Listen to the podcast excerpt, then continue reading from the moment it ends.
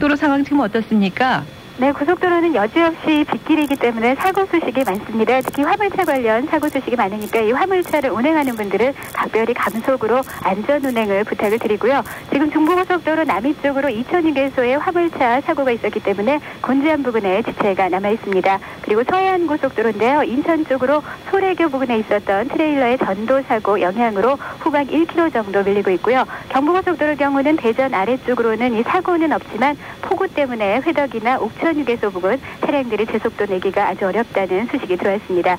시고 가는 이 한남대교에서 반포 사이 양쪽 방향으로 어려움을 겪고 있고 판교에서 서울 톨게이트를 지나 죽전 휴게소 쪽 외곽으로도 밀리고 있고요. 수도권 노선들도 교통량이 많은데 이 외곽 순환도로가 강동대교에서 하남 쪽으로 또 신갈 안산간 고속도로는 안산에서 반월 또 부곡 톨게이트에서 광교터널 쪽으로 지체가 되고 있습니다. 도로공사였습니다. 네, 계속해서 공항 정보 안내 드립니다. 이정숙 리포터. 네, 안녕하십니까. 지금 김포공항은 어, 다시 수속이 시작되기를 기다리는 그런 승객들로 국내선 대합실이 아주 혼잡합니다. 오늘 지방공항이 거의 전멸이다시피 한데요. 운항을 하고 있는 노선을 말씀드리는 게 더 이해가 빠르실 겁니다.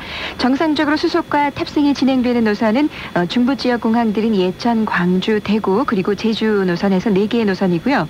이 밖에 부산과 여수, 진주, 울산, 포항, 속초, 강릉, 목포 노선은 어렵습니다. 지금 목포 노선 1시 10분 스케줄도 어, 수속을 중단한 상태입니다. 강릉행 대한항공 첫 편이 운항을 했고요. 포항 노선이 오전에 운항을 하다가 12시 스케줄이 수속을 중단했습니다. 부산 노선도 작은 기종을 띄우는 아시아나항공이 석대를 오전에 출발시켰는데 구름이 더욱 낮게 깔리기 시작한 11시 이후부터 이마저도 중단됐습니다.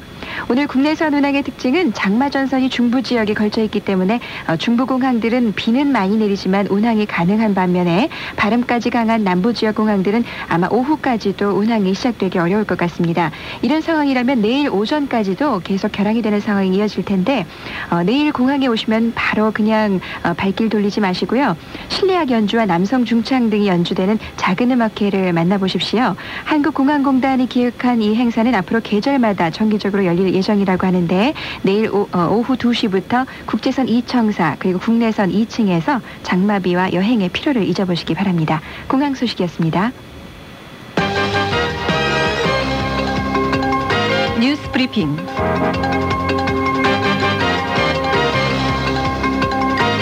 제184회 임시국회가 오늘 열렸습니다. 한국군이 최근 서산 공공기지를 창설한 것에 대해서 북한이 맹렬히 비난했습니다. 최후 결전을 마다하지 않을 것이라는 위협입니다. 유엔 강화 16개국 회의 제12차 회의가 오는 11일과 12일 이틀 동안 서울에서 개최된다고 외무부가 발표했습니다. 시민들로부터 모은 북한 동포 돕기 성금을 불법 송금한 범인연 간부 두 명이 추가 구속됐습니다. 어, 이들은 반국가 단체로 규정된 조총련의 해외 온라인 통장으로 송금한 혐의를 받고 있습니다. 신한국당이 일본의 한국어선 나포 사건과 관련한 성명을 발표했습니다. 국제법에 위배되는 행위로 기존 한일 관계를 위협하는 우려스럽고도 심각한 일이라는 내용입니다.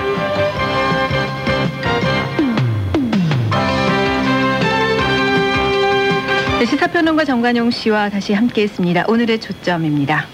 자, 오늘은 어디에 초점을 맞추십니까? 아, 오늘 경제 얘기를 좀 할까 하는데요. 네. 음, 바로 어제 재정경제원에서 어, 한그 세미나 그 공청회 자리를 통해 가지고 우리나라 기업의 재무 구조를 개선하기 위한 방안 이런 방안을 발표를 했습니다. 아, 물론 지금 일단은 이 방안일 뿐이기 때문에 계속해서 논의가 되고 수정이 되겠습니다만은 재정경제원이 나름대로 공식적으로 내놓은 안이라고 하는 점에서 별다른 이견이 없는 한 어, 빠르면 내년부터 또 일부 조항은 2000년부터 시행할 계획으로 지금 되어 있는데요. 먼저 그 주요한 내용 여기 저 재무구조 개선 방안의 내용이 사실은 여러 가지입니다. 근데 좀 복잡한 건 빼고 아, 좀 간단하고 주요한 내용들만 한 세 가지 추려 보면은요. 먼저 첫 번째는 기업들이 빚을 많이 지고 있지만 사실 또 그에 버금갈 만큼 많은 부동산을 가지고 있는 게 우리의 현실 아닙니까? 그래서 국민들이 다 요구하고 있죠. 그 땅 다 팔아서 빨리 빚을 갚으면 될 거 아니냐 이렇게 요구하고 있는데 바로 그걸 유도하기 위해서 그런 여러 가지 부동산을 팔아서 기업의 빚을 갚을 때 그때는 그 부동산을 팔아서 생기는 차익에 대한 양도소득세 그것을 면세하겠다. 라고 하는 것이 하나의 조치입니다. 아, 그동안에는 이 소기업에 대해서만 이런 경우에 한 30% 정도 양도소득세를 깎아주었었는데 이번에는 완전히 어, 면세하겠다 이런 방안이 지금 나오고 있고요. 그다음 두 번째는 어, 기업의 차입금이 자기 자본금의 다섯 배를 넘을 때 자기 자본금이 100만 원이면 다섯 배를 넘는 500만 원 이상의 부분에 대한 차입금을 빌렸었을 때 그 차입금에 대해서 나가는 이자가 있지 않습니까? 그러니까 500만 원 넘는 부분에 대해서 나가는 이자 그것은 손해비용 즉 손비로 인정해주지 않겠다. 그러니까 바로 이것도 그 세금이 훨씬 더 많이 매겨지게 되는 그런 네. 결과를 가져오게 되니까 차입금을 줄이도록 하는 압력 수단이죠.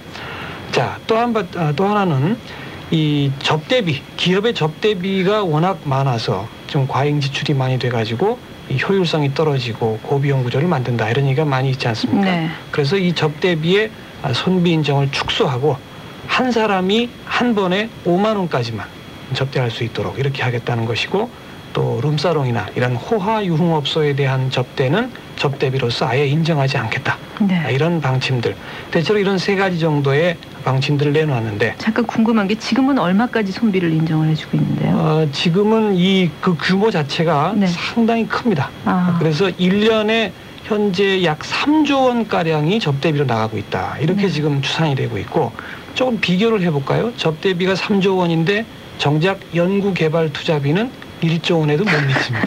그게 지금 우리의 현실이죠.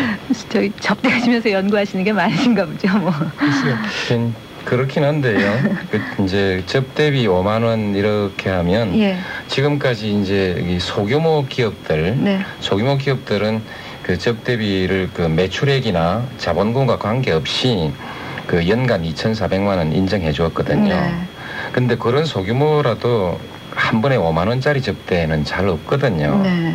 잘 없는데 5만 원그 그렇게 그렇게 해가지고는 그 소규모 기업들은 어떻게 그걸 감당할 수 있을지 참 지금 대기업을. 대상으로 한 재무 구조 개선 아닙니까? 아니면은 중소기업까지 포함된 것입니까? 아, 이 접대비는 대기업, 중소기업의 차이가 지금 없는 그런 예. 상태인데요. 방금 말씀하신 것처럼 소기업의 경우 참 그 걱정되고 문제되는 사안들도 많이 있습니다. 그리고 네. 방금 제가 쭉 말씀드린 몇 가지 재무구조 개선 방안 중에 제일 아마도 관심이 많이 가는 게 그 접대비 문제라서 그 얘기가 먼저 얘기 나가 나오는 것 같은데 예. 먼저 그 얘기부터 하죠. 제가 볼 때는 기본 방향에 있어서 네. 접대비가 많다라고 하는 것은 기본적으로 기업의 생산성이나 경쟁력을 저는 떨어뜨리는 요인이라고 생각을 해요. 그렇습니다. 튼튼한 기업일수록 접대비가 적죠. 뭔가 문제가 있는 기업일수록 접대비가 많아질 수밖에 없는 거 아니겠습니까? 또 사회적으로 봐서는 과다한 접대비라고 하는 것이 과소비, 또 퇴폐 향락 산업 이런 것들을 조장하는 것이고 뭐 조금 이 우스갯소리 비슷하게 한다면 가정에 계신 주부님들도 남편이 친구들하고 술 마시고 오면은 막 화를 내는데 네. 회사에서 일 때문에 술 마시고 왔다 그러면 화가 안 낸단 말이에요. 이만큼 우리한테 이게 만연돼 있기 때문에 방금 말씀하신 것처럼 세부적으로 몇만 원, 몇만 원이라고 하는 기준이 사실 정확하게 지켜질지 안 지켜질지는 이제 조금 더 나아가봐야 하는 일이고 네. 어, 이 지금 현재 정하고 있는 이 방향만큼은 저는 상당히 올바른 것이다 이렇게 보여지고요. 예. 자 대신에 이 접대비 문제 말고 다른 부분에서 이번에 내놓은 재무구조 개선 방안에 좀 문제점들이 몇 가지가 있는 것 같아요. 네. 그 가장 큰 것이 이 뭡니까 땅을 팔아서 빚을 갚을 때 양도소득세를 면세한다.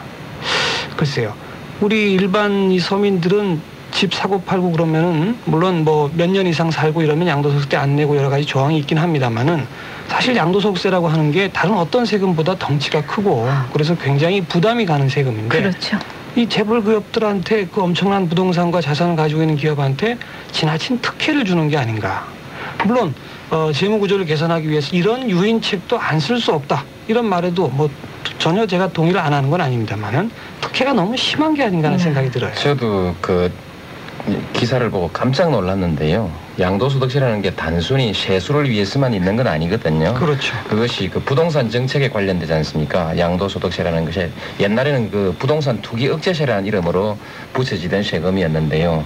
그 양도소득세 제도를 통해서 이제 부동산 투기를 막는 그런 효과를 가지고 있었는데 이렇게 되면 부동산 정책이 흔들리지 않을까라는 문제 그리고 이제 정관용 씨 얘기했던 것처럼 조세 형평의 문제도 있죠. 그렇죠. 뭐 개인도 얼마든지 사업할 수 있고 개인도 얼마든지 빚을 질 수 있는데 그 낭비 사치 않더라도 빚을 질 수 있습니다. 그리고 부동산 가지고 안 팔려서 그 애먹고 있는 사람들이 있는데 그 형평의 문제가 네. 있는 것 같아요. 네. 이, 이렇게 엄청난 특혜까지 주면서 우리가 해야 되는 것인지 좀 약간 좀 안타까운 생각이 들고요. 네. 게다가 또 하나는 이 양도소득세 면제 조치는 당장 내년부터 시행할 예정이면서 네. 대신에 아까 제가 소개드린 것 중에 자기 자본금의 다섯 배 이상이 되는 차입금에 대한 이자는 손비 처리를 안 해주겠다라고 네. 하는 부분 이거는 2000년에 가서야 시행을 한다는 겁니다. 네. 그러니까 특혜 주는 거는 먼저 하고 좀 강하게 밀어붙이고 또 압력이 될 수 있는 그, 그런 정책은 2000년까지 일단 좀 유예를 해서 봐준다. 네. 물론 논리상으로 본다면 그 2년 사이에 빨리빨리 면세를 해줄 테니까 부동산 매각해서 빚을 다섯 배 이하로 내려라 네. 이런 말이 되겠습니다만 음, 그 정도 가지고 우리 국민들이 사실 납득할 수 있을런지 그런 아, 생각이 좀. 그런데요, 정관용 씨그 어, 자기 자본의 다섯 배 이상이 되는 차입금에 대해서는 이자를 그 손비로 인정 안 해준다는 그게 소규모 기업에게도 적용되는 겁니까? 아니요 이건 대기업에 지금 대기업에만 적용되는 예, 예, 것이고, 예. 네. 자, 지금 이제 여러 가지 내용을 살펴보고 그 문제점들에서도 우리가 봤습니다만은 다시 한번 돌아보죠. 우리 30대 재벌이 현재 우리나라 전체 은행 돈의 14%자량을 쓰고 있습니다. 네. 그리고 이 은행 돈뿐이 아니지 않습니까? 그래서 무슨 뭐 어, 여러 가지 다른 자금들 또 기업의 회사채 발행이나 이런 까지를 다 포함해서 전체 자금의 한 25%가량을 30대 재벌이 쓰고 있는 걸로 보여요. 그런데 30대 재벌이 나, 어, 만들어내고 있는 부가가치 생산액은 16% 정도입니다. 물론 이걸 단순히 수치만으로 그냥 해서 너무 많은 돈을 갖다가 사실 별로 하는 일은 없구나 이렇게 말할 수는 없어요. 왜냐하면 일반 가계보다도 전체 자금이라고 하는 것은 그까지 다 포함하는 것이기 때문에 그것보다도 기업들이 특히 대기업에서 자금 소요가 많다는 건 어쩔 수가 없죠. 그런데 일본하고 비교를 해보면 말이죠. 우리의 설비 투자가 있을 경우에 차입에 의존하는 비율이 우리나라의 경우는 한 60%가량 되는데 일본은 불과 한 20%입니다. 그러니까 우리는 너무 외형적인 팽창 또 너무 좀 무리한 이 저 남의 돈을 갖다가 덩치만 일단 부풀려 놓고 보자라고 하는데 너무 좀 치중하고 있었던 것이 아닌가. 지금 우리나라 경제가 구조조정, 구조조정 이런 얘기를 하는데 이건 좀 뭔가 바로 바로 잡아야 될 것이 아닌가. 네. 사실 이렇게 차입에 의존하는 비율이 많기 때문에 우리가 영업 이익에 있어서는 일본보다 훨씬 앞서지만 실제 경상 이익으로 따지면 일본보다 떨어지거든요. 열심히 일해서 돈은 많이 벌지만 빚이 워낙 많기 때문에 정작 남는 건 별로 없는 게 우리의 기업이다. 이런 얘기거든요. 네. 이제는 조금 물론 지금까지는 빨리빨리 달려오다 보니까 이렇게 됐다고 할 수 있습니다만 조금 좀 어, 이 구조 자체를 바꾸고 좀 차분하게 내실 있는 쪽으로 유도하는 그런 정책들이 돼야 되겠고 이번에 발표된 재경원의 여러 가지 내용이 금년 동안에 조금 더 보완되고 수정될 필요가 좀 많이 있다. 여러 가지 좀 민감한 쟁점들이 있다. 아, 청취자 여러분들께서도 신문에 나올 때 좀 복잡한 내용이긴 합니다만 관심 갖고 좀 지켜보셔야 할 그런 주제인 것 같습니다. 네. 이게 그러니까 처음 열린 공청회였습니까? 어, 계속 논의가 되어 왔고 여러. 차례 사실은 공청회가 있었는데 네. 이렇게 종합적으로 묶여져서 발표된 것은 이번이 처음입니다. 네. 알겠습니다. 음, 오늘의 한 뉴스를 다시 보는 순서 오늘의 초점 어, 시사평론가 정관용 씨와 함께했습니다. 자 이렇게 해서 노무현 김자영의 뉴스대행진 일부 마무리할 시간이 됐는데요. 공청회라는 게요. 노무현 씨, 네. 우리 국민들 개개인의 의견도 다 수렴이 될 수 있는 장치여야 되는 거죠. 물론 그렇죠. 예. 물론 그렇게 되는 게 바람직한데 네. 이런 그 어, 복잡한 정책을 토론할 때는 네. 역시 그 관심을 가진 사람들 네, 그리고 이제 전문가들이 이렇게 모여서 네, 또할 수밖에 없는 것이 또 현실이죠. 네. 근데 글쎄요, 저마다 가진 생각을 다 입 밖으로 내서 소리를 낸다면은 그것이 또 전문가들의 네. 게 모여져서 그것이 또 공청에 반영되고 정책에 반영되고 이렇게 되는 게 아닐까 싶은데요. 아마 그저 모르긴 하대요. 오늘 정관용 씨 이 얘기를 해놨으니까 네. 앞으로 이 문제를 놓고 많은 국민들이 또 많은 얘기들을 하게 될 거예요. 네. 만약에 이렇게 듣고 하시고 싶은 말씀 있으시면요. 방금 저희가 나눈 얘기에 대해서 786-3181에서 5번까지 전화 열어놓고 있습니다. 언제든지 전화 주시기 바랍니다. 1부 여기서 마칩니다.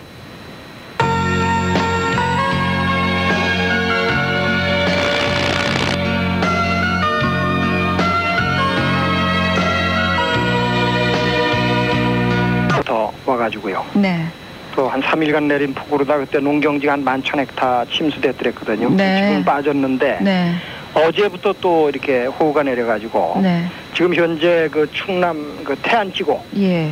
그를 중심으로 해서 경기, 인천 네. 이렇게 해서 농작물이 한 3,800여 헥타가 지금 침관수가 됐습니다. 예. 그래서 일선 현장하고 유기적으로 연락해가면서 네. 이건 기본적으로 뭐 우선 물이 빠져야 되니까요. 네. 지금 저 서해안이 그 만수입니다. 해- 저 바다가 예, 예. 좀 빠지는 게 지연이 되고 있는데 네. 그또 비도 오고 있고요. 네. 그래서 하여튼 최선을 다해서 그 작물 피해가 없도록 하겠습니다. 네. 아, 역시 그 이 농정을 담당하시는 분이라 그때. 농업- 저도 지금 그 예. 말씀 드리려고 그랬어요. 안으로는 이렇게 비가 오면은 그 지역 숫자 이런 거다 예. 기억하셔야 되고요. 예. 관리하셔야 되고. 하나하나 대책 다 마련해야 밖으로는 하고 또 이렇게 뭐 저 무역 에? 장벽이 네. 허물어지면서 문이 열리면 그거 걱정하셔야 되고. 근데 사실 그러고 보면 오늘은 이비 피해 걱정을 먼저 해야 되는 날인데 근데 그, 그 아무래도 오늘부터 쌀과 쇠고기가 이렇게 쇠고기를 제외한 모든 농산물이 완전 수입 개방이 되니까요 그 얘기 네. 좀 해보시죠 이렇게 이제 수입 개방이 되면 그 우리나라 경제 특히 농업에 어떤 영향이 올 것 같습니까?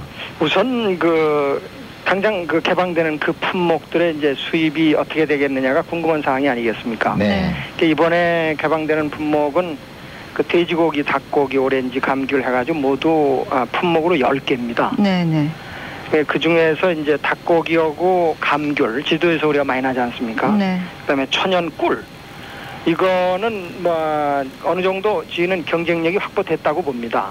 그래서 또 관세가 높기 때문에 막그 수입 증가는 그리 크지 않을 거로 보고 있는데 그 오렌지 있지 않습니까? 네네. 요거는 그 국내 수요가 상당히 있습니다. 네. 그래서 막 수입이 좀 많이 되지 않겠느냐 저희가 그렇게 보고 있고 그 다음에 우리 축산 농가들 관심 특히 많은 이 돼지고기 이거는 그 돼지고기는 이렇게 돼 있어요. 그 부위별로 세계적으로 선호하는 게 다릅니다. 네. 우리나라는 이제 삼겹살이라 해서 삼겹살, 목심 이런 걸 좋아하는데 네.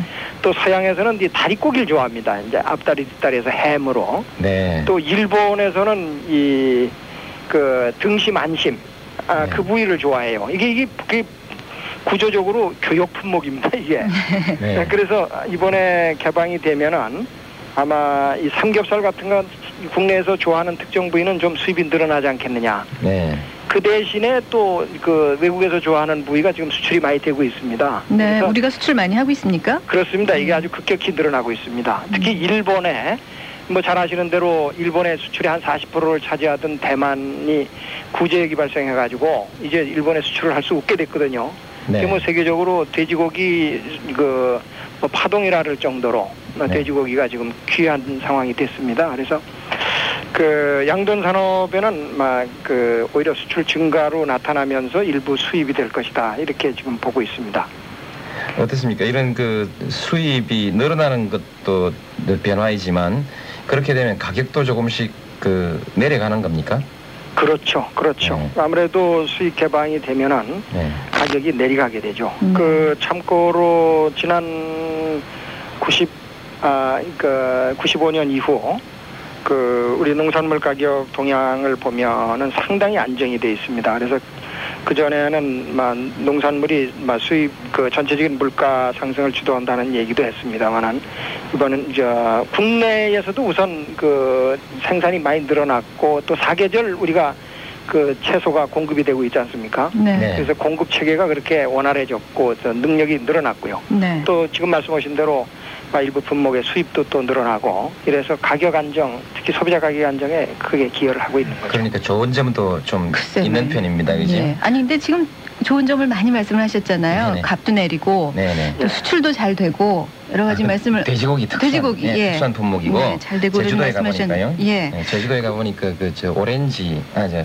감귤, 귤이요. 예, 예. 감귤을 재배하는 농가는 원래 어떻게 될 것인가 굉장히 꼭 뭐 절망적인 건 아니고요. 글쎄 어떻게 될 말이에요. 것인가 아주 그 지금 그 제주도에서 아주, 걱정은 늘어난단 말이에요. 좋은 점만 말씀하셨는데. 제주도에서 아주 그 대비해서 잘 하고 있습니다. 물론 네. 걱정은 또 걱정대로 하고 예. 있죠. 걱정을 왜 하는 거죠? 그런데 좋은 아무래도 오렌지 같은 게 수입이 많이 되면 네. 국내산 그 감귤의 수요가 좀 줄지 않겠느냐 네. 그런 걱정을 하는 거죠. 예, 그, 그 생산자로서의 걱정이 되지요. 그럼 걱정을 좀 덜어주셔야 될 텐데 농림부에 아. 계시니까. 그 사실 저 지금 기억하시는지 모르지만 93년 말에 말이죠.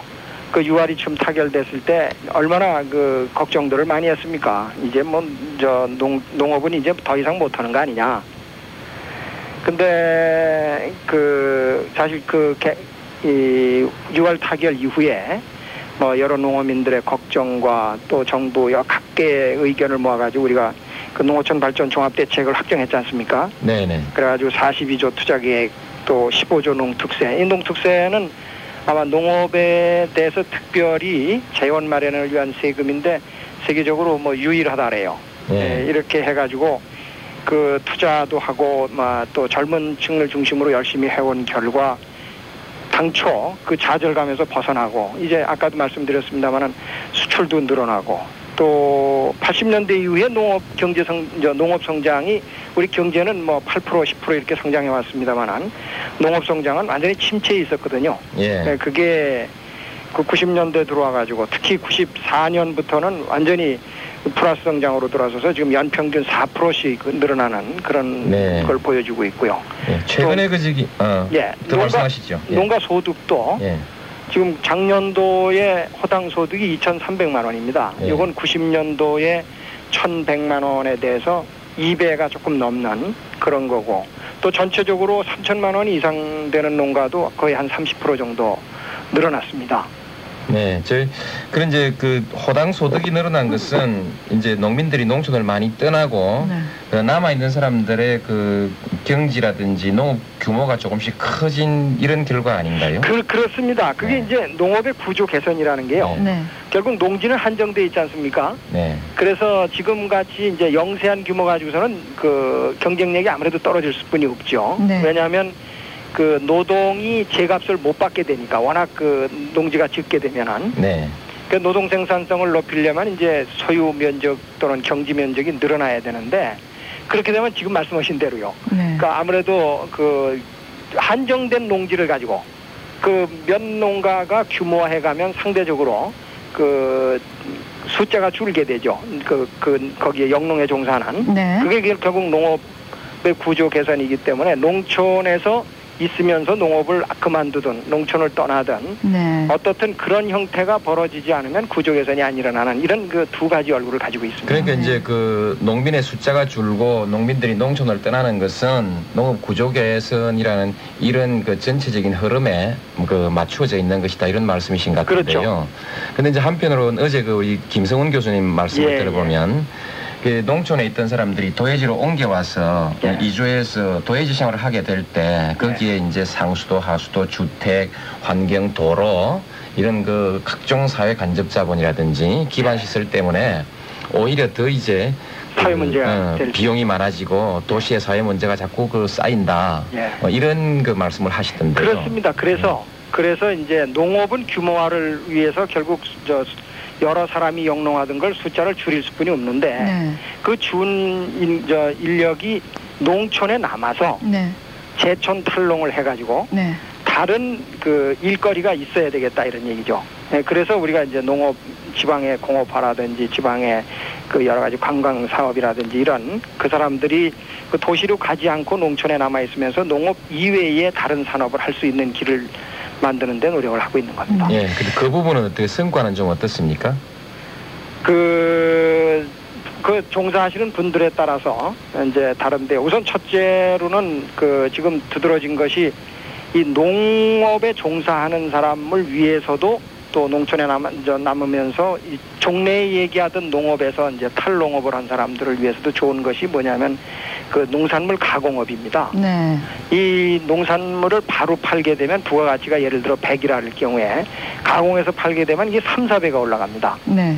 그, 그렇게 되면은 이제 수요가 안정되니까 농민은 제값을 받고 또 적기에 안정적으로 팔 수가 있고 또 아까 말씀드린 대로 그 가공 산업에 종사하는 분들은 그 종래 의미의 땅하고 직접 이루는 그런 농업에서 가공 산업으로 가는 예, 그런 그런 그 농가 그 가공 상, 상품의 개발이라는 측면에서는 아주 획기적인 발전을 하고 있습니다 지금. 네. 네, 그러니까 농촌 농업도 잘 되고 예. 또 제촌 탈농을 위한 농촌의 공업화 예. 아, 도잘 돼간다는 그런 말씀이시군요. 전부 잘 되는 건 아니지만. 아, 근데 지금 말씀 듣다 보니까 예. 일단 도시로 떠나시는 분들이나 농민 예. 중에 아니면 지금 저는 제촌 탈농이라는 말씀 처음 듣고 이제 한참 생각해서 네. 나중에 따라잡았는데 예.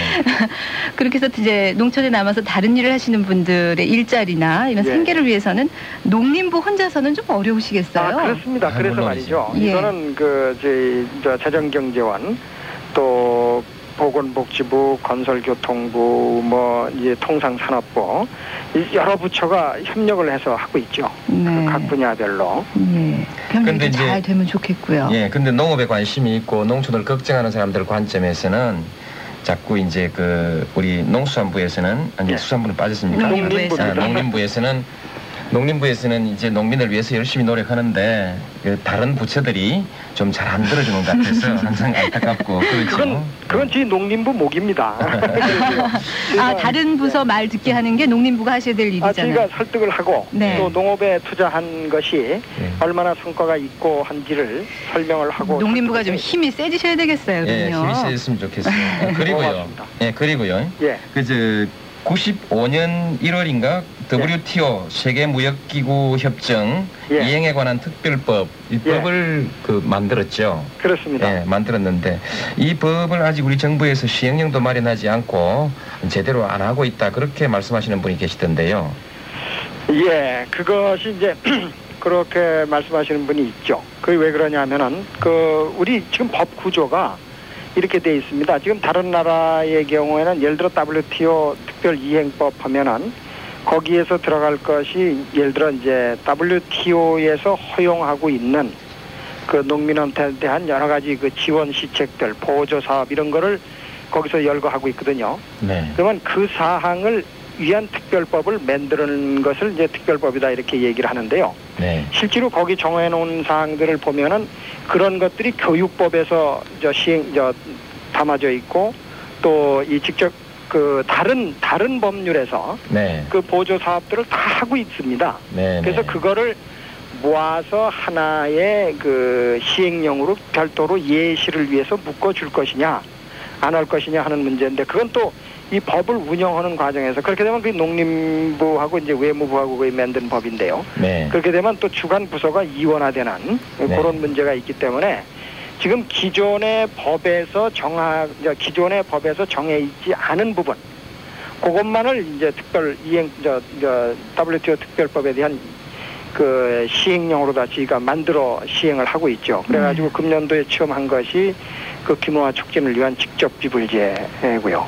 지금 이제 환경 보전이나 또는 그 영, 저 조건 분리죠. 영농을 하는데 다른 데보다 좀 불리한데도 불구하고 그 국가 사회적인 목적을 위해서 영농을 계속해야 될 필요가 있는 지역에서 영농을 하는 사람한테는 조금 지원을 해줘야 되지 않느냐 하는 그런 측면 또 환경 보전을 위해서 그 사람이 희생하는 만큼 지원해줘야 되지 않느냐 하는 그런 그런 측면의 거는 지금 할 것이냐 여부를 지금 그 유- 연구 용역 사업 중에 있습니다. 그래서 그것이 완성이 되면 그것도 시행령에다 흡수하는 네. 그런 저- 그 과정이 필요하다. 네, 감사합니다. 여러 가지 더 묻고 또 듣고 싶은 얘기 많습니다만 시간이 다 됐네요. 네. 청문회가 원래 시간 제한이 있잖아요. 아, 시간 제한이 있습니다. 예. 아, 저도 드리고 싶은 얘기가 많았는데. 네. 예.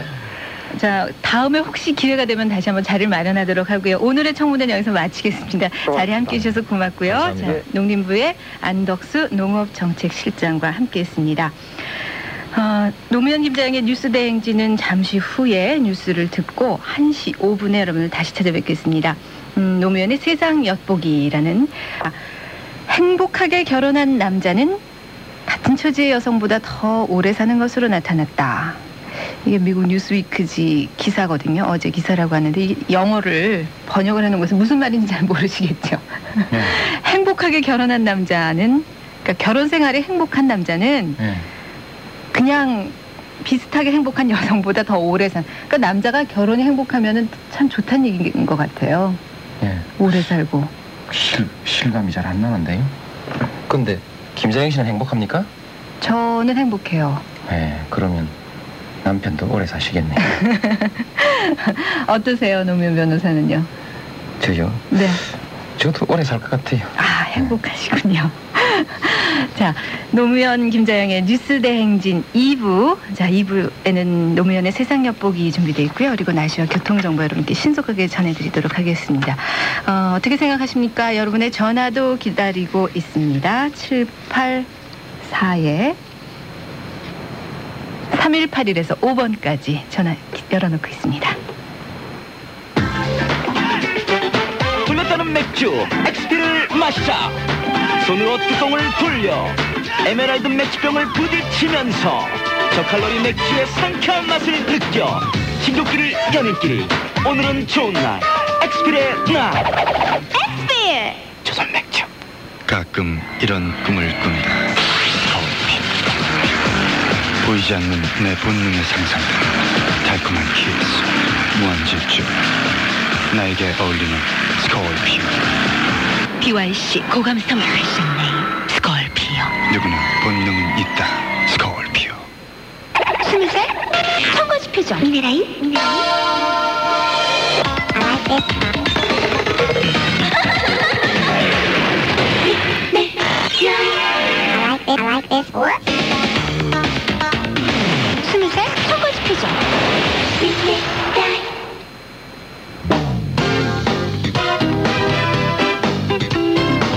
노무현의 세상 엿보기.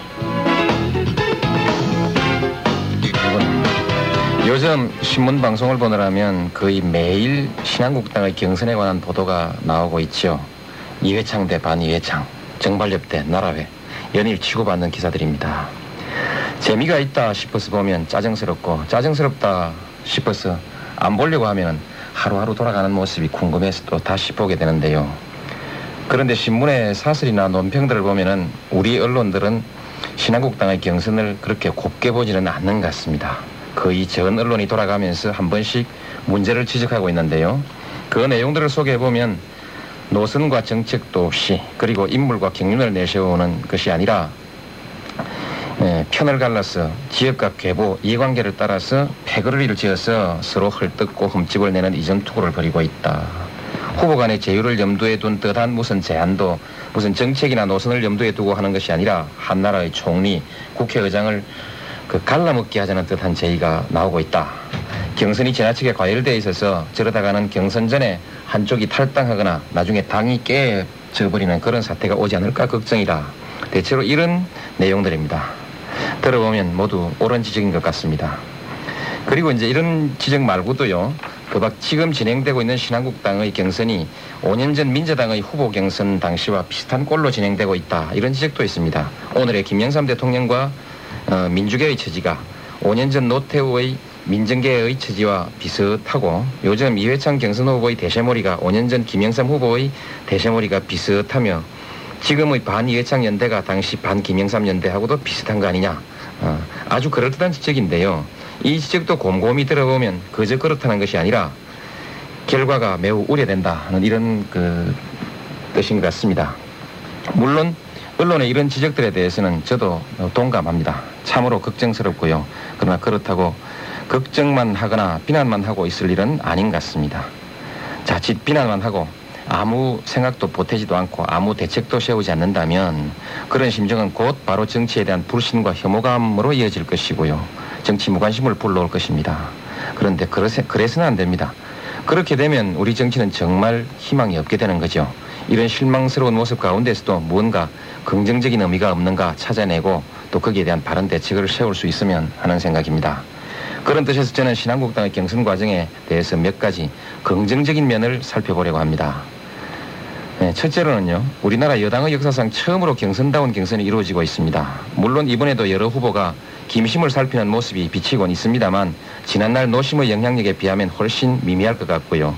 또 이것은 하나의, 어, 그런데 이것은 하나의 긍정적인 변화입니다. 그리고 과거 오로지 한 사람이 낙점하던 시절에 비하면 엄청난 변화 아닙니까? 둘째로는요, 보기에는 별로 아름답지 못한 싸움으로 비치지만 모든 싸움이 공개적으로 진행되고 있습니다. 싸움이 공개되어 있으니까 평가가 가능합니다. 뜻듣지 못한 행동을 하는 사람은 심판할 수가 있게 된 거죠. 모든 것이 밀실에서 우리가 알지 못하는 사이에 흥정되던 시절을 생각하면 이것도 얼마나 큰 진보입니까? 셋째로는 이해창 대 반이해창 연대 간에는 뚜렷한 이념이나 노선의 차이를 발견하기 어렵다 할 수 있겠지만 이해창과 나라애를 한편으로 보고 정발협을 마주 세워놓고 보면은 두 세력 사이에는 걸어온 길이 서로 다르고 추구하는 노선이 분명히 다릅니다. 특히 특히 개혁의 주체와 우선순위에 관한 인식에 대해서는 두 세력은 현저히 다르다고 생각됩니다. 어떤 정치색의 정책이나 노선을 판단할 때에는 입으로 말하는 정책보다는 그들이 걸어온 길을 보아야 하고 거기에 소속된 몇몇 사람 개개인의 면면을 가지고 판단할 것이 아니라 그 세력을 주도하는 사람들을 보고 판단해야 합니다. 요컨대 신한국당의 저런 싸움 가운데서도 우리는 충분히 판단의 자료를 찾을 수 있다는 것입니다. 관심을 가지고 살펴보면 찾을 수 있습니다. 그리고 어, 또 심판해줘야 한다고 생각합니다. 정치인에게는 각성하라는 백마디 충고보다 한 번의 올바른 심판이 훨씬 더 효과가 있는 것입니다. 만일 제가 신한국당의 대의원이라고 가정한다면 저는 욕만 할 것이 아니라 또 외면할 것이 아니라 반드시 눈 뜨고 보고 심판해 줄 거라고 그렇게 생각하고요. 또 야당을 지지하는 분들이라 하더라도요 관심을 가질 만한 일이라고 저는 그렇게 생각합니다. 신한국당이 야당이라더라도 좋은 지도자가 나와야 나라 정치 전체가 잘 되는 거 아니겠습니까? 그리고 이제 한마디 더 덧붙인다면 이 선거 과열을 걱정할 일은 아니라는 겁니다. 본시 선거란 뜨거운 것이고요. 선거가 좀 과열됐다고 해서 큰일 날 일도 없습니다. 그리고 신한국당이 깨어질까 걱정할 일은 정말 아닙니다. 오히려 노선을 달리하는 사람들이 단지 정권 한번 잡아보겠다고 한 배를 타는 것이 더 문제고요. 과거 3당 합당이 합쳐서는 안 되는 사람들을 함께 합쳐놓았기 때문에 김영삼 정권이 지난 4년 동안 이리 갔다 저리 갔다 어, 우왕좌왕하고 되는 일도 없고 안 되는 일도 없고 표를 거듭하다가 결국 지금은 파선지경에 이르 있지 않습니까? 깨질 땅은 일찌감치 깨지고 갈라질 사람은 일찌감치 갈라지고요. 제 생각으로는 지금이라도 우리 정치판 확 흩어버리고 함께 할 사람들끼리 함께 다시 모이는 해체 모의를 다시 하는 게 좋은 일이라고 생각합니다. 안 하니까 탈이죠. 신한국당 대선 경쟁을 이전 투구라거나 남의 집 불구경 정도로 보아서는 안 된다는 말씀을 드렸습니다. 나라의 진정한 주인은 바로 국민 여러분들입니다. 관심을 갖고 두 눈 똑바로 뜨고 이번만은 제대로 된 심판을 한번 할 수 있도록 준비해 주시기 바랍니다. 대단히 감사합니다.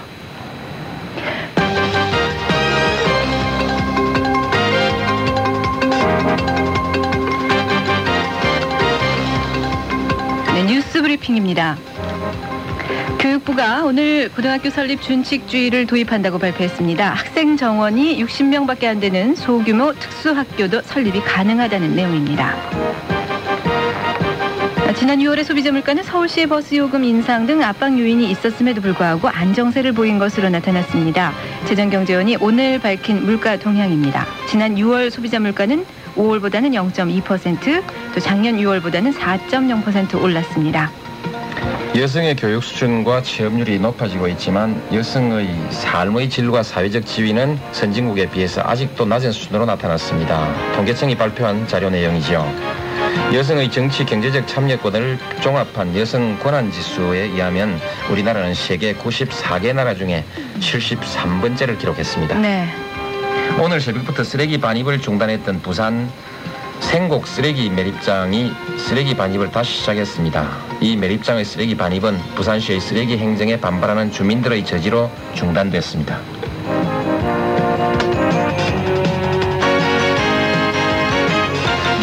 16분 향하고 있습니다. 부산에서도 이렇게 쓰레기 반입 문제가 있었는데 지금 고양시 문제 다 해결이 안 된 것 같아요. 그렇죠? 비도 이렇게 오고. 고양시 문제는 얼마 전에 해결이 됐었죠. 네, 반입이 네. 허용됩니까? 네, 네. 네. 고양시에서 그 김포 매립지 주민들의 요구를 받아들여 가지고요. 네. 네. 해결이 된 걸로 알고 있습니다. 아, 이 참 장마철에 쓰레기라도 좀 깔끔하게 처리가 돼야 좀덜 네. 우울하게 보낼 것 같은데요. 자, 기상 정보 다시 한번 전해드립니다. 심연 리포터. 네, 현재 서울, 경기와 충청, 강원 영서 지방의 호우 경보, 또 강원 영동과 남부 지방의 호우 주의보가 발효 중입니다. 지금까지 내린 비의 양을 살펴드리면요. 서산에 183mm로 가장 많은 비가 왔고요. 서울, 경기와 충청이 100에서 180, 그 밖의 지방 20에서 100mm의 비가 왔습니다. 현재 중부지방에 장마전선이 걸쳐 있는데 내일쯤 서서히 남쪽으로 내려가겠습니다. 따라서 지금 내리는 비는 내일 오후쯤 개겠고요. 앞으로도 전국적으로 50에서 120mm, 또 제주 지방이 10에서 100, 어, 10에서 30mm의 비가 더 내리겠습니다. 이번 장마비의 특징이라고 한다면은요.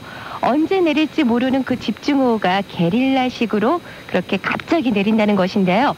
꾸준히 많은 양의 비가 오는 것도 피해가 크지만은 갑자기 많은 양의 비가 오는 것이 피해가 큽니다. 아, 오늘도 집중호우가 예상이 됩니다. 각별히 비 피해 없도록 대비를 하시기 바랍니다. 서울, 경기 지방 오늘도 많은 비가 내리겠고 내일 오후쯤 개겠습니다. 현재 기온은 22도, 강수량은 125.8mm입니다. 날씨였습니다. 아, 세 자리 숫자래네. 가 됐네요. 125.8mm. 의 비가 지금까지 왔다. 우리 김미연 리포터였고요. 자, 시내 교통 상황 알아보겠습니다. 이인희 리포터. 네, 비가 많이 오는 관계로 지금 이 시간 대체적으로 차량이 평소보다는 적습니다. 하지만 빗길에 서행을 하는 구간은 아주 많습니다. 올림픽대로 공항 방향으로 서울교 부근에 2.5톤 추돌 사고 전 시간에 전해드렸는데요. 이제는 완전히 정리가 된 상태입니다.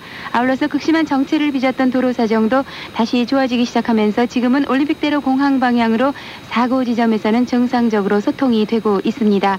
아, 시내 중심 도로를 살펴보면 퇴계로가 6가에서 2가까지 정체가 되고요. 서울역에서 남대문 시장 향하는 퇴계로 입구도 다소 서행이 되고 있습니다. 종로는 1가에서 4가까지 구간 구간 신호대기를 오래 하고 왕산로가 신설동에서 청량리까지 양방향으로 지 체가 따르고 있습니다. 율곡로가 한국일보사 앞에서 비원까지 짧은 구간이지만은 아주 어렵게 진행이 되는 상태 볼 수 있고요. 을지로 6가에서 장충교차로까지 지하철 공사 구간 차선이 좁아지면서 서행이 되고 장충교차로에서는 동호대교 북단 진입까지 차간격을 바짝 좁히고 있습니다. 동호대교가 외곽 강남 방향으로 지체가 되고요. 성산대교는 전 시간에도 말씀드렸지만은 여전히 남단 외곽 방향으로 속도가 많이 내려가 있는 상태입니다. 의지로가 무학지에서 독립문까지 도심 방향으로 지체가 되고 통일로 박석고기에서는 외곽으로 밀렸다 풀렸다 반복을 하고 있는데 지금은 속도가 조금 좋아진 상태로 진행이 되고 있습니다. 북강변 도시고속도로 양화대교 부근의 침수로 아직도 통제가 되고 있다는 것 다시 한번 말씀드리고요. 노들길 인공폭포 앞에서 여의도 구간도 물이 많아서 살펴 지나야 되는 곳입니다. 서울경찰청입니다. 네, 이인희 리포터 수고하셨습니다. 오늘 고속도로 나가시는 분들 특별히 주의해서 운전하셔야 되겠죠. 조난주 리포터 고속도로 상황 좀 전해주세요. 네, 이 전 시간에 비해서 경부고속도로 정체는 많이 풀렸거든요. 이 경부고속도로 이용해서 외곽으로 내려가기는 한남대교 남단에서 반포 구간만 어려운 상태고 수원이나 대전 쪽으로는 수월하게 가실 수가 있겠습니다. 다만 서울 쪽으로 이 주간휴게소 부근에 고장난 트레일러가 1, 2차로를 막고 서 있기 때문에 신탄진부터 대략 8km 구간 서행 상태가 이어지고 있고요. 지금 외곽산도로 광암터널 부근을 보니까 화물차와 승용차에 사고가 있었습니다. 이 때문에 이 광암터널 부근 퇴계원 방향 차량 들이 속도를 거의 내지 못하고 있고요. 상일에서 하남 쪽으로는 교통량 많아서 어려움을 겪고 있습니다. 그 밖에 이 신갈과 안산을 오가는데도 답답하실 텐데요. 안산에서 광교터널 쪽으로 오기도 힘겨운 상태고 반대쪽 동선 톨게이트에서 북선 쪽으로도 밀리고 있습니다. 도로공사였습니다. 네, 수고하셨습니다. 고속도로 상황 조난주 리포터가 전해드렸습니다. 이 주문식 교육을 받은 학생을 채용한 결과 우리 회사는 신입사원 교육 기간을 최소한 6개월 정도 단축할 수 있었다. 엊그제 전해진 이런 얘기 혹시 들으셨나 모르겠네요. 이 주문식 교육이라는 거요. 예, 그 김자영 씨는 왜 자꾸 처음 듣는 얘기가 자꾸 잘되지 않다. 저도 처음에 이 주입식 교육이 잘못 쓰여진 게 아닌가 갑자기 그런 생각을 했는데 네. 그 주문식 교육이라는 게 그런 건 것 같아요. 옷을 기성복사하고 또 맞춰 입기도 하잖아요. 네. 이 교육을 그 어떻게 그 소비자의 요구대로 맞춰서 해준 거. 맞춤식 교육이라고 해야 되나요? 그런 네. 정도로 판단을 하면 될 것 같은데 아, 실제로 이 95년 주문식 교육 시범 학교로 지정이 된 영진 전문대라는 학교가 어, 며칠 전에 이, 그러니까 95년부터 시작했으니까 2년여 동안 했죠. 이 주문식 교육의 성과 보고회를 가졌습니다. 근데 이 기업체 관계자들이 바로 이 자리에서 이 주문식 교육을 받은 학생이 바로 실무에 적응을 잘한다. 그러니까 올해도 이 주문한 인원수대로 졸업생을 좀 보내달라 이렇게 요청을 해왔다고 합니다. 그러니까 여러 가지로 참 좋은 얘기들이 많이 나왔는데요. 좋은 반응들이. 어, 기업체에서 주문을 받고 요구하는 대로 교육을 시켜서 보내줬더니 별도로 교육시킬 필요가 없어 어, 맞바로 현장에 투입할 수 있어서 참 좋더라. 이런 얘기입니다. 예. 짐작은 좀 가긴 가는데요. 네. 그 주문식 교육이라는 걸 뭐 어떻게 하는 거죠? 이제 구체적으로 이렇게 한다 그래요. 저도 이렇게 어, 자료를 보니까 어, 원래 이제 학과별로 학생들을 모집하잖아요. 그게 네. 아니라 계열별로 좀 크게 학생들을 선발을 한 다음에 1학년 1학기까지는 교양 과목하고 계열 공통 과목을 가르치고 그 다음부터는 기업체에서 요구하는 전공 과목, 또 심화 교육, 그리고 또 바로 현장 실습, 현장까지 나가서 교육은 그런 과정을 말합니다. 이 성적이 좋은 학생들은 졸업과 동시에 입사 라는 조건으로 해서 해당 기업체로부터 재학 중에 장학금을 받기도 하고요. 어, 기업체들 입장에서는 여러 가지로 이게 좋은 점이 있다 그래요. 경비와 시간을 절약하고 또 경쟁력을 강화할 수 있다. 이렇게 이 방법을 평가하고 있고요. 전문대 교육은 바로 이래야 된다. 우리 같은 중소기업에는 꼭 맞는 교육이다. 이렇게 아주 이구동성으로 칭찬이 자자합니다. 이 주문식 교육에 네. 대해서요. 그러면 이게 이제 시범 학교로 지정된 영진 전문대에서 네. 한 것이 네. 이렇게 평가가 좋으면 이제 여러 학교에서 이것을 도입할 가능성이 있습니다. 그죠? 그렇죠. 예. 어, 그리고 글쎄요. 음. 어떻게 보면은 어, 음. 뭐 산학 협동이라는 얘기는 우리가 그동안 많이 네, 했는데 네, 네. 좀더 적극적인 방법의 산학 협동이 그렇- 아닌가 싶어요. 그렇죠. 산학 협동이라는 것이 지금까지 그렇게 실효가를 거두지를 뭐 못한 걸로 알고 있는데요. 네. 이건 참 좋은 방법인가 생각합니다. 예. 그리고요.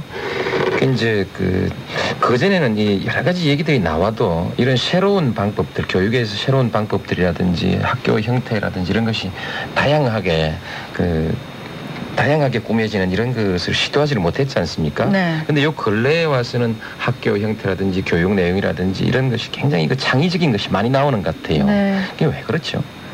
세상이 좀 전체적으로 진보한 거 아닌가요? 네. 발전한 거 아닌가요? 하여튼 그 전엔 모든 것을 그 정부에서 이 전문 관료들이 네. 모든 것을 결정하는 대로 따르는 그것만 있는 줄 알았는데 네. 요거 근래 와서는 정부에서 결정하는 것보다 기업이나 학교 이런 데서 먼저 앞장서서 결정하고 정부에서 따라가고 뭐 이런 것들이 많이 보이는 것 같아요. 네. 앞에 그 노무현의 세상 엿보기에서 오늘 그 신한국당 대선 그 경선 네. 주자들에 대한 네. 말씀을 하셨잖아요. 네. 일단 숫자가 많아진 것만으로도 참 다행스러운 일이다, 좋은 일이다 이렇게 말씀하셨어요. 네, 네. 저는 근데 사실은 신문 보면은 내가 이걸 왜 읽고 있나 그런 생각이 들 때가 있더라고요. 그렇죠. 대의원도 아닌데. 네. 근데 또 그 신문을 읽는 의미를 오늘 설명을 해주신 것 같아요. 네.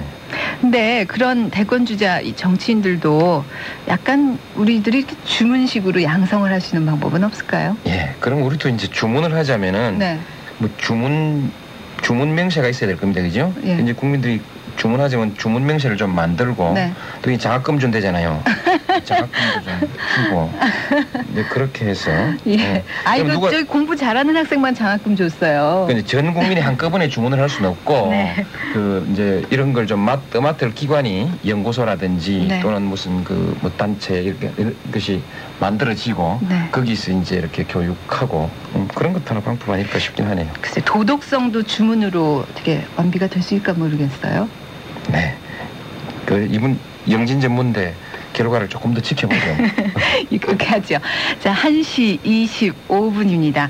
자, 노무현 김자영의 뉴스 대행진 함께하고 계십니다. 자, 어떻게 생각하십니까? 여러분의 의견을 어, 기다리고 있습니다. 저희가 말씀을 드렸는데요. 자, 전화 주신 분, 어, 글쎄요. 지금 아, 78, 네, 78, 6에 3181 어, 전화 열어놓고 있습니다. 3181에서 5번까지 여러분의 의견. 저희 노무현 김자영의 뉴스 대행진을 들으시면서 함께 또 여기 의견을 덧붙이고 싶으신 분들 언제든지 전화 주실 수 있습니다. 아, 여러분이 노무현 김자영의 뉴스 대행진과 함께 하시면서 하시고 싶은 얘기 저희가 아, 말씀을 들어봤습니다. 아무래도 차기 대권 주자가 누가 되느냐라는 문제가 가장 큰 관심사겠죠. 경선 주자죠. 대통령 선거죠 뭐. 나라 경제도 어렵고 다 정세도 어렵고 그런데 너무 대선 전국에만 시달리는 것 같아가지고 관심이 그쪽에만 가 있는 것 같아가지고 좀 정치하시는 분들이 좀 자중했으면 좋겠어요.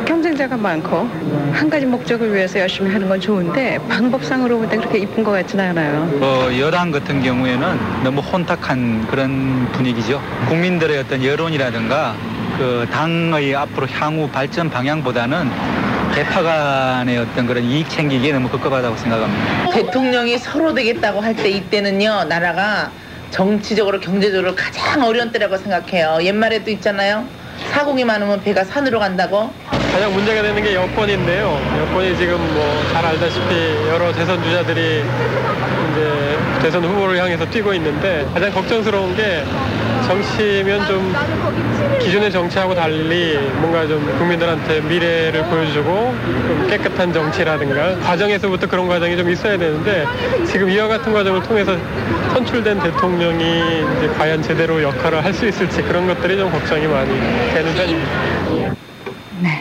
네. 면용이죠. 참 요즘 용의 숫자가 좀 하루가 다르게 바, 바뀌는 것 같아요. 고령 하더니 네. 또 팔룡하고 칠룡 이렇게 되는 것도요. 어떤 분은 이 용이 너무 많아서 비가 이렇게 저 많이 내린다고 그러시던데. 네. 그왜 용, 용 토룡? 토룡이야.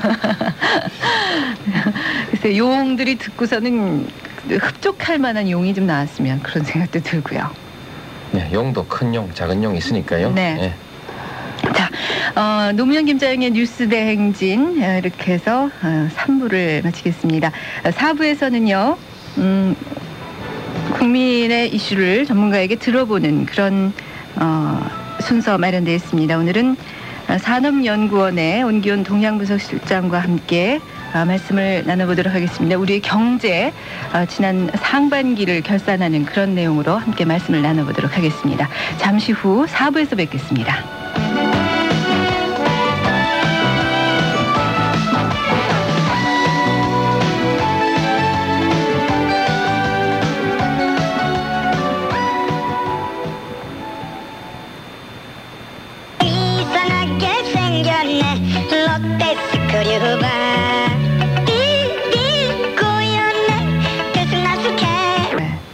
변호사를 선임할 수 있다. 당신 뭐 묵비할 권리가 있다. 네. 이런 불리한 얘기는 말하지 않아도 좋다.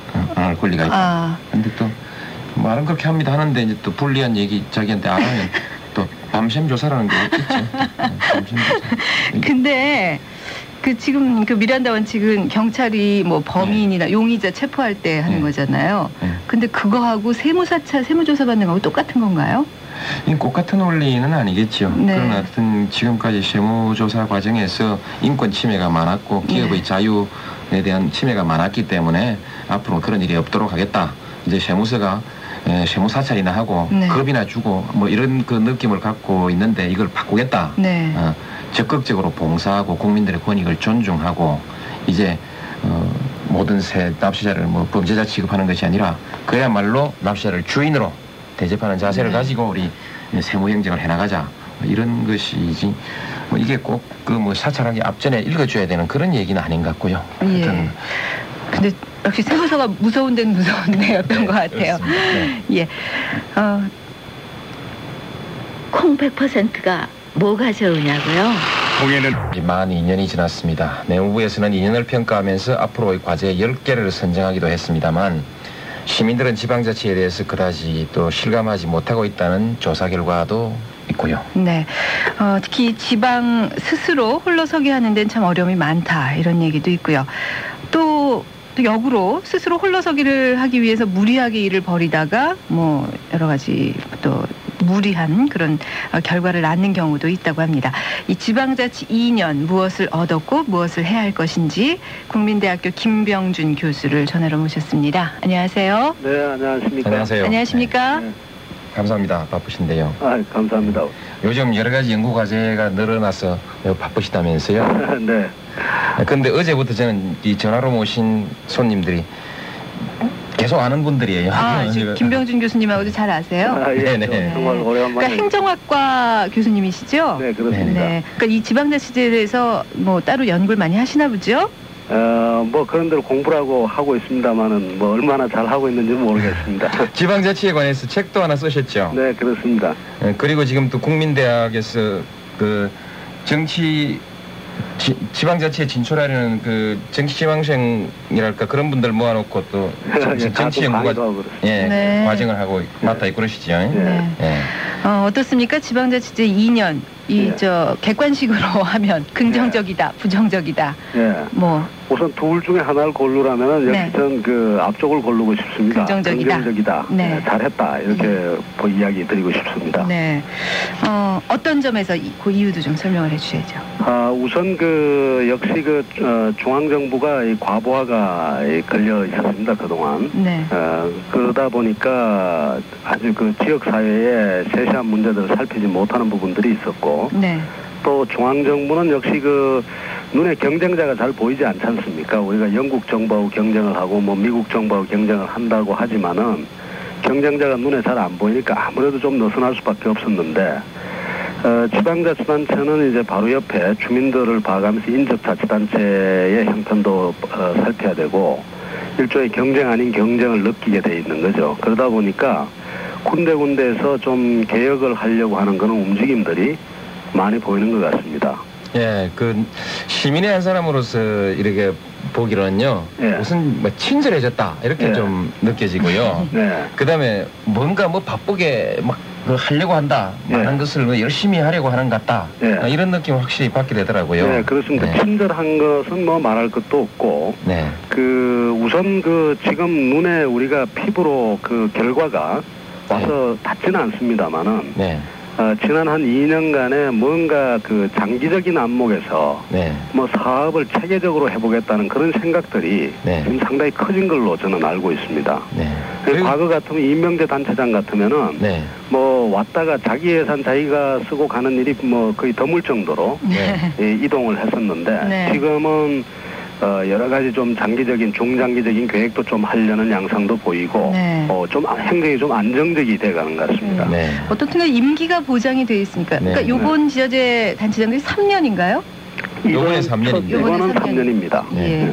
연임이 가능하고요. 연임이 가능합니다. 아, 그러니까 이제 다음까지 내다보고 네. 열심히 길게 잡고 하시는 분들이 계시니까 또 그렇겠군요. 아니 무엇보다도 특히 이제 그 지방자치 과정에서 중앙 정치의 뭐랄까요 시민들과 정치인들의 정치 훈련이 좀 잘 되는 것 같지 않습니까? 네, 그렇습니다. 그 역시 그 음, 이 정치가 지방에까지 확대된 것이 여러 가지 뭐 폐단도 낳기도 합니다만은 네. 기본적으로 지, 지역 사회 주민들의 이 지방 자치단체 내지는 정부에 대한 관심이 조금씩 커지는 것도 굉장히 긍정적인 요소라고 저는 봅니다. 네. 아, 실제로 에, 자치가 확대되면서 지역 사회의 시민단체 수가 굉장히 늘었습니다. 예. 어, 공익적인 그 시민단체 수가 상당히 늘어가지고 역시 그 주- 우리나라 전체로 이야기를 하자면은 주민의 통제 역량이 행정에 대한 통제 역량이 좀 강화되는 것 아닌가 네. 아, 그런 점에서 굉장히 긍정적이다 이렇게 보고 있습니다. 네, 그 주민의 통제 역량이라는 것은 이제 네. 예, 과거에는 그 행정에 대해서 감사원이라든지 예. 그 위에 감사실이라든지 예. 어, 위 조직의 그 위쪽에서 예. 만 이렇게 지도하고 감독했는데 네. 이제는 시민들이 이제 행정이 잘 되나 예. 안 되나 예. 적법하냐 타당하냐 이런 걸 이제 감시한다는 그런 말씀이죠. 예, 그 아직까지는 이제 미흡한 점이 굉장히 많습니다. 사실은 주민 통제 역량이 아직까지 다 자라질 못했기 때문에 네. 예, 지방 의원들의 뭐 여러 가지 어떤 면에서는 가끔씩 네. 아주 극소수에 일어나는 일입니다만 불합리한 일들도 있고 그다음에 자치단체장이 선심 예산이다 뭐 단속에 그 음, 단속이 느슨해졌다든가 이런 문제들이 네, 나타나고 있습니다 사실은 네. 그러나 이제 이런 공익적 시민단체가 육성이 되고 하면은 네. 오히려 정말로 그 제대로 하는 사람이 이제 표를 많이 얻게 되는 그런 구도가 되겠죠. 네. 그래서 그런데- 조금씩 나아진다고 저는 보고 네. 있습니다. 그런데 이제 지방자치는 게 전반적으로 그 긍정적이다. 그리고 네. 이제 좀 그 이렇게 보시는데요. 예. 그 한편으로는 이제 지방자치가 실시되고 나서부터 예. 이 전에 없던 예. 뭐 이런저런 부작용이 그 있다고 걱정하는 분들도 네, 있지 않습니까? 그렇습니다. 예. 예, 대체로 그 거론되고 있는 그 전에 없던 부작용이라면 주로 어떤 네. 것들 얘기할 수 있을까요? 네, 가장 그 많이들 이야기하시는 것이 역시 그 지역 이기주의 네. 내지는 어, 지역의 목소리가 커지면서 과거처럼 국책 사업이라든가 아주 중요한 사업들이 이제 일사불란하게 이루어지지 않는다는 것 네. 이런 부분이 많이 제기가 되는 것 같고요.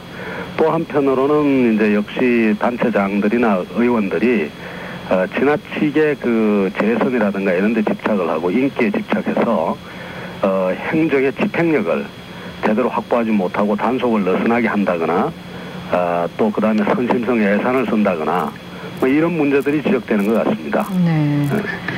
어, 그 문제점은 제가 이제- 하나 더 물어. 예, 그러세요. 예. 저기 그 얼마 전에 어떤 여론조사를 보니까요. 네. 어, 그래도 지방자치단체 시민들한테 여론조사를 해봤는데 네. 지방자치 한 이후에 달라 어, 무엇이 많이 달라졌다고 보느냐 예. 했더니 뭐 30 몇 퍼센트는 좀 달라졌다, 예. 어, 좋아졌다 이렇게 예. 얘기하고 한 50% 이상이 말이죠. 네. 어, 별로 달라진 거 없다 네. 이렇게 응답하고 뭐 더 나빠졌다가 뭐 6%가 이렇게 네. 나, 나왔는데요. 네. 이게 좀 그 이론적으로 봐서 납득은 안 가는데요. 예. 시민들이 그렇게 느끼는 이유는 네, 저는 사실은 그게 이해가 됩니다. 네. 그 왜냐하면은 그 지방자치가 실수됐다고 해도 주민들이 느끼는 것은 어떤 과정상의 변화가 느껴졌다거나 이런 것은 느낄 수가 없는 거고 주민은 역시 그 물리적인 걸 중심으로 해가지고 네. 느끼는 것 아닌가 하는 생각이 듭니다. 그 결과를 예를 들어서 차가 좀더 잘 빠진다거나 예, 예. 쓰레기가 좀 잘 치워진다거나 이런 부분일 텐데 그런 부분에까지 지금 변화가 연결되지 못하는 것 같습니다. 네. 그게 이제 이유가 여러 가지가 있을 수가 있는데 네. 우선 자치단체 장들이나 이 자치정부가 할 수 있는 권한의 폭이 아직까지는 상당히 좁습니다. 예. 아, 그러니까 자체적으로 할 수 있는 그 역량이 뭐 재정적, 행정적, 재정적 역량뿐만 아니라 법률적 권한까지를 포함해가지고 그게 확대되지 못했고요. 그 다음에 행정이라는 것이 굉장히 그 빠르게 변할 수 있는 것은 저는 아니라고 봅니다. 네. 그러다 보니까 주민에게 아직까지 이 닿지는 않는데 그러나 속을 들여다보면은 상당히 많은 것이 지금 변화의 조짐을 보이고 있다 저는 그렇게 보고 있습니다. 예. 그러니까 주민들은 당장 예. 뭐 그렇게 좀 느끼진 않지만 사실은 또 많이 변했고 예. 예, 그러나 이제 주민들이 그렇게 느끼지 못하는 것은 또한 그 행정이라는 것이 한꺼번에 바뀌는 것이 아니기 때문에 예. 때문에 그렇다 이제 그런 예, 말씀이신 것. 네. 예, 하여튼 제가 제가 살고 있는 마을엔요. 예. 저는 뭐 엄청나게 달라졌어요. 뭐 예. 그막 공짜로 공짜로 바둑도 가르쳐 주고 춤, 춤도 가르쳐 주고요. 어, 또 뭐 온갖 복지시설 다 생겨갖고요. 예. 또 산꼭대기 올라갔더니 배드민턴장도 확 더 넓어졌고요. 예. 우리 주민들 엄청 좋아하는데. 예. 근데 그 지금 그러신 것 같아요. 어떻든 간에 노무현 씨도 이제 관심이 있으시니까 네. 그 예. 변화를 아시는 예. 건데 예. 대부분의 일반 시민들이 관심 없이 사시거든요. 예, 예. 이 지방자치단체 뭘 하는지 예. 조금 그 더 적극적인 그 일반 그 예. 시민들의 참여 이것도 예. 좀 지방자치단 이 지방자치제 발전을 위해서 좀 바람직한 게 아닌가 싶어요. 그렇습니다. 앞으로 지방자치가 성공을 하려면 그리고 지방행정이 성공을 하려면 이 우리 국가 개혁도 마찬가지겠습니다만 이 민간이나 이런 것을 그 지역 사회에다가 투여를 하는 네. 이런 것이 굉장히 중요하고 자치단체 입장에서는 그러한 그 생산적 자원을 어떻게 이 끌어들이느냐 이런 부분에 대해서 고민을 많이 해야 될 것 같습니다. 네. 네. 앞에 그 중앙과 지방과의 원활한 그 관계가 잘 안 됐기 때문에 또 문제점들이 생겼다라는데 그런 건 어떻게 개선이 돼야 되죠? 어, 중앙과 지방 간의 관계, 특히 아까 그 아마 그 이 지역 이기주의라고 불리는 그런 현상 말씀하시는 것 같은데요. 네. 그런 부분은 어떻게 보면은 그 자치단체가 이기적이라기보다는 어, 중앙과 지방 간의 대화 채널이 잘 안 잡혀가지고 네. 지방 이익이 국책 사업을 결정하고 하는데 제대로 반영이 안 돼가지고 집행 과정에서 이제 말썽이 일어나는 경우가 많고요. 네.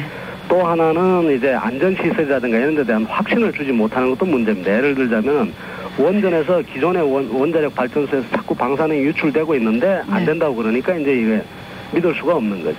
네. 뭐 다이옥신 같은 것도 계속해서 자꾸 나오는 배출이 되는데 네. 안 된다고 자꾸 이, 말로만 설득을 하니까 잘 안 되는 거고요. 그렇군요. 그 다음에 또 하나는 이제 그 보상 체계가 제대로 잘 갖춰지지 않은 이런 등등 여러 가지 문제가 있는 것 같습니다. 네. 그래서 다 풀어나가야 될 앞으로의 과제라고 생각합니다. 예. 그 지방자치에 관해서는 음, 마지막으로 이제 제도를 어떻게 어, 다시 어, 바꿔야 할 것이냐.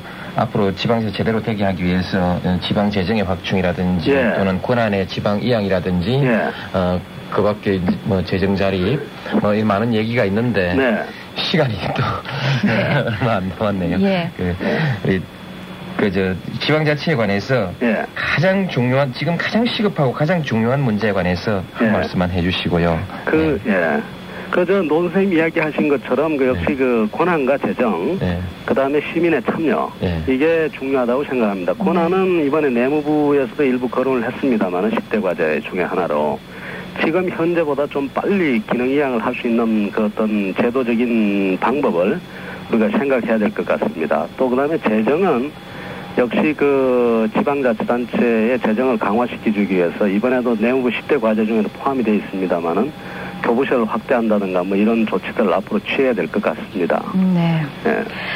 어, 국민대학교 행정학과 김병준 교수와 함께 이 어, 풀뿌리 민주주의라는 지방자치 어, 시행 2년 긍정적인 평가가 나왔다라는 말씀으로 어, 듣고 마무리를 하겠습니다. 고맙습니다. 네, 감사합니다.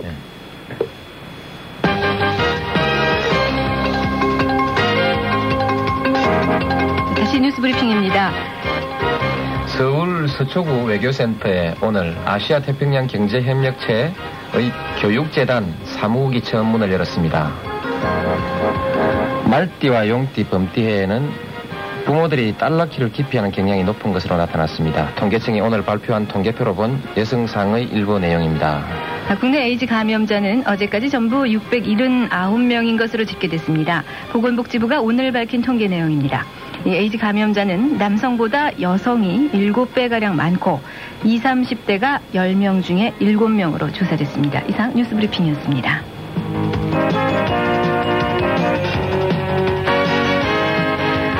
앞에던 뉴스 중에요. 지난 상반기 소비자 물가가 10년 만에 최저치를 기록했다는 그런 뉴스도 있었는데요. 이 재정경제원이 오늘 발표한 6월 물가 동향에 추가된 내용입니다. 음, 소비자 물가가 10년 만에 최저치요? 그러니까 많이 안 올랐다는 얘기인가요? 예, 그, 가만 이게 제가 읽어야 되는 건데 아주 중요한 뉴스인데 제가 깜빡했네. 저는 좀 깊은 뜻이 있으셔가지고 안 읽으신 줄 알았죠. 난 밑에다 이렇게 탁 찍어주시길래 네. 또안 중요한 줄 알았는데 저 이, 또이 저희- 제일, 제일 중요한 거 빠뜨릴 뻔했잖아요. 저희 스튜디오에서 이렇게 내밀하게 이렇게 오고 가는 그런 얘기가 이제 바깥으로까지 다 전달이 됐습니다. 이 재정경제원이 한편 물가 통계 기준 시점을 전년 말 대비해서 전년 동월 대비 방식으로 바꿨습니다. 이런 뉴스까지 이렇게 해서 마무리가 네. 되는 건데요. 아, 저희가 이 앞에 이 뉴스를 제가 다시 한번 짚은 이유가 네. 어떻든 간에 이제 어, 지난 6개월이 지나지 않았습니까? 네. 그래서 6개월간의 그 여러 가지 경제 지표 같은 것이 다 어, 쉽게 나오고 있는데 그 중에 하나 경기가 살아난다는 보도 또 경기가 아직은 좀 더 있어야 이게 좀 살지 않겠느냐는 보도 이 두 가지가 같이 나오더라고요. 예. 어, 지난 6개월을 정리하면서 또 앞으로의 경기를 이제 예측하는 그런 보도들이요. 금년 하반기 좋은 일이 있을까 봐요. 하여튼 경기가 살아난다. 이런 네. 보도가 며칠 전에 있었고요. 네. 오늘은 또 물가가 최저치다. 네. 그 오늘 아까 맨 처음에 좀 향기로운 뉴스 이렇게 말씀하셨는데 예. 이게 향기로운 뉴스 뉴스 아닌가 싶은데. 그래요. 지금 산업연구원을 연결해서 지난 상반기 경제가 어떠했는지 또 앞으로는 어떻게 될 것인지까지 좀 알아보도록 하겠습니다. 산업연구원의 온기운 동향분석실장 전화 나오셨습니다. 안녕하세요. 안녕하세요. 네. 반갑습니다. 네, 반갑습니다. 맞습니까? 뭐 좋아졌다는 쪽이 맞, 맞나요? 네, 네, 뭐 확실히 그 좋아지는 쪽으로 나아가고 있습니다. 예. 어떤 것을 보면 이 좋아진다라고 이렇게 결론을 나, 내리, 내리는 거지요? 네, 우선 우리나라 경제가 이제 전반적으로 95년 하반기부터 나빠지기 시작했죠. 어, 그런 가운데서도 이제 에, 소비라든지 또 투자 그리고 이제 에, 경상수지 이 세 가지 지표가 모두 악화가 됐습니다. 네. 에, 그런데 최근에는 이제 어, 이러한 그 지표들이 이 모두 어, 조금씩 개선되는 추세를 보이고 있는데 네. 이 중에서도 가장 그 어, 지금 우리 이 회복을 좀 견인하고 있다고 그럴까요? 이끌고 있는 것 중에 하나가 바로 수출의 회복이라고 하겠습니다. 네. 그래서 이 소비나 그 투자 같은 것은 사실은 이제 경기가 나빠지면은 사실 이 조금 이 뒤늦게 이제 반응을 합니다만 아직까지도 경기가 나빠진 그 영향으로 소비도 상당히 그 이 소비 심리가 많이 위축돼 있죠 민간인들이 그래서 소비는 별로 좋지를 않습니다. 다소 이제 회복은 되고 있습니다만은 아직은 안 좋고요. 그 다음에 투자도 기업들이 이 금년 1, 4분기에 어, 이 기업의 설비 투자가 마이너스 1.6%를 나타냈거든요. 작년 같은 기간에 비해서. 그러니까 아, 사실 이 아직 투자도 별로 좋지 않습니다. 그러나 다만 아, 이 수출의 경우에는 우리나라 수출이 이 어, 작년에 에, 사실은 한 3%대로 재작년에 30%에서 쭉 증가율이 떨어졌죠. 그러다가 아, 금년 1, 4분기에는 이 마이너스까지 떨어졌는데 이게 4월달 이후에는 아, 우리 수출 증가율이 7%대로 회복이 됐고요. 네. 에, 아마 6월달 통계는 9% 정도 어, 증가한 것으로 지금 이렇게 알려지고 있습니다. 네. 그렇기 때문에 그리고 처음으로 지금 무역 수지가 어, 지금 6월달에 통관 기준으로 어, 흑자를 나타냈습니다. 음. 네, 그동안 쭉그 적자를 이제 지속을 어, 수십 개월간 해오다가 에, 흑자를 나타내게 됐다 하는 것도 우리가 좀 지적할 수가 있겠습니다. 네. 예, 그러니까 이제 수출이 증가하면서 경기가 이렇게 좋아지고 있다 네, 그런. 말씀이시고요. 예, 예. 어, 이제 그런데 그 중에서 그 산업 부문별로 본다면요. 네, 네. 예, 어느 부문이 우리 지금 수출과 경기를 주도해 나가고 있습니까? 네. 그래서 이처럼 그 수출이 살아나고 있는 것은 어, 그동안에 우리나라의 그 수출이 어, 일본 우리하고 이제 경쟁하는 일본이 이, 이제 그 일본의 통화가 엔화죠. 네. 엔화가 뭐 크게 그 가치가 떨어졌어요. 어, 엔화 가치가 떨어지면은 우리나라 제품의 에, 가격이 이 많이 상대적으로 비싸져 가지고 어, 이제 가격 경쟁이 불리해서 수출이 안 되는데 어, 이러한 현상들이 이제 에, 최근에 엔화가 다시 강세로 돌아섰습니다. 네. 5월 이후에 에, 그러면서 우리 에, 수- 수출품의 그 가격 경쟁이 이제 살아나고 있는데 어, 주로 이런 그 일본하고 그 경쟁하는 제품에서 어, 우리의 그 수출이 크게 살아나고 있습니다.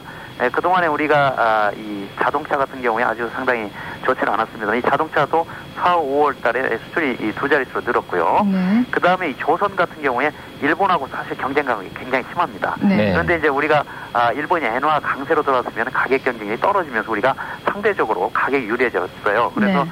어, 이 상반기 동안 그 수, 수주 실적이 어, 거의 100% 이상을 에, 기록을 했습니다. 네. 그러니까 수주라는 것은 이제 외국에서 그, 어, 그만큼 어, 물량을 많이 따놨다는 얘기죠. 네. 그래서 이러한 여파가 하- 하반기에도 이어질 것 같고요. 그 밖에도 어, 우리의 그, 이, 이 통신 이 장비, 통신 장비도 수출이 굉장히 잘 되고 있습니다. 네. 그래서 컴퓨터 주변 기기, 즉, 뭐, 프린터라든지, 또 모니터라든지, 그 다음에 또, 어, 이, 통신 관련 기기들, 이런 업종들이 수출이 잘 되고 있고요. 전반적으로 수출이 잘 되고 있습니다. 네. 그래서 아마 하반기에는 이 수출 증가율이 아, 15% 전후로 어, 회복되지 않을까 이렇게 생각이 됩니다.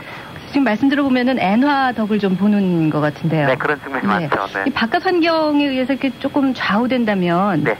바깥 환경을 예측을 해야 될 텐데 앞으로 이게 계속 잘 될까 모르겠어요. 네, 아주 옳은 지적이십니다. 그래서 금년도 우리나라 그 경제가 지금 회복된다고 이제 우리가 제가 저도 말씀을 드렸고 네.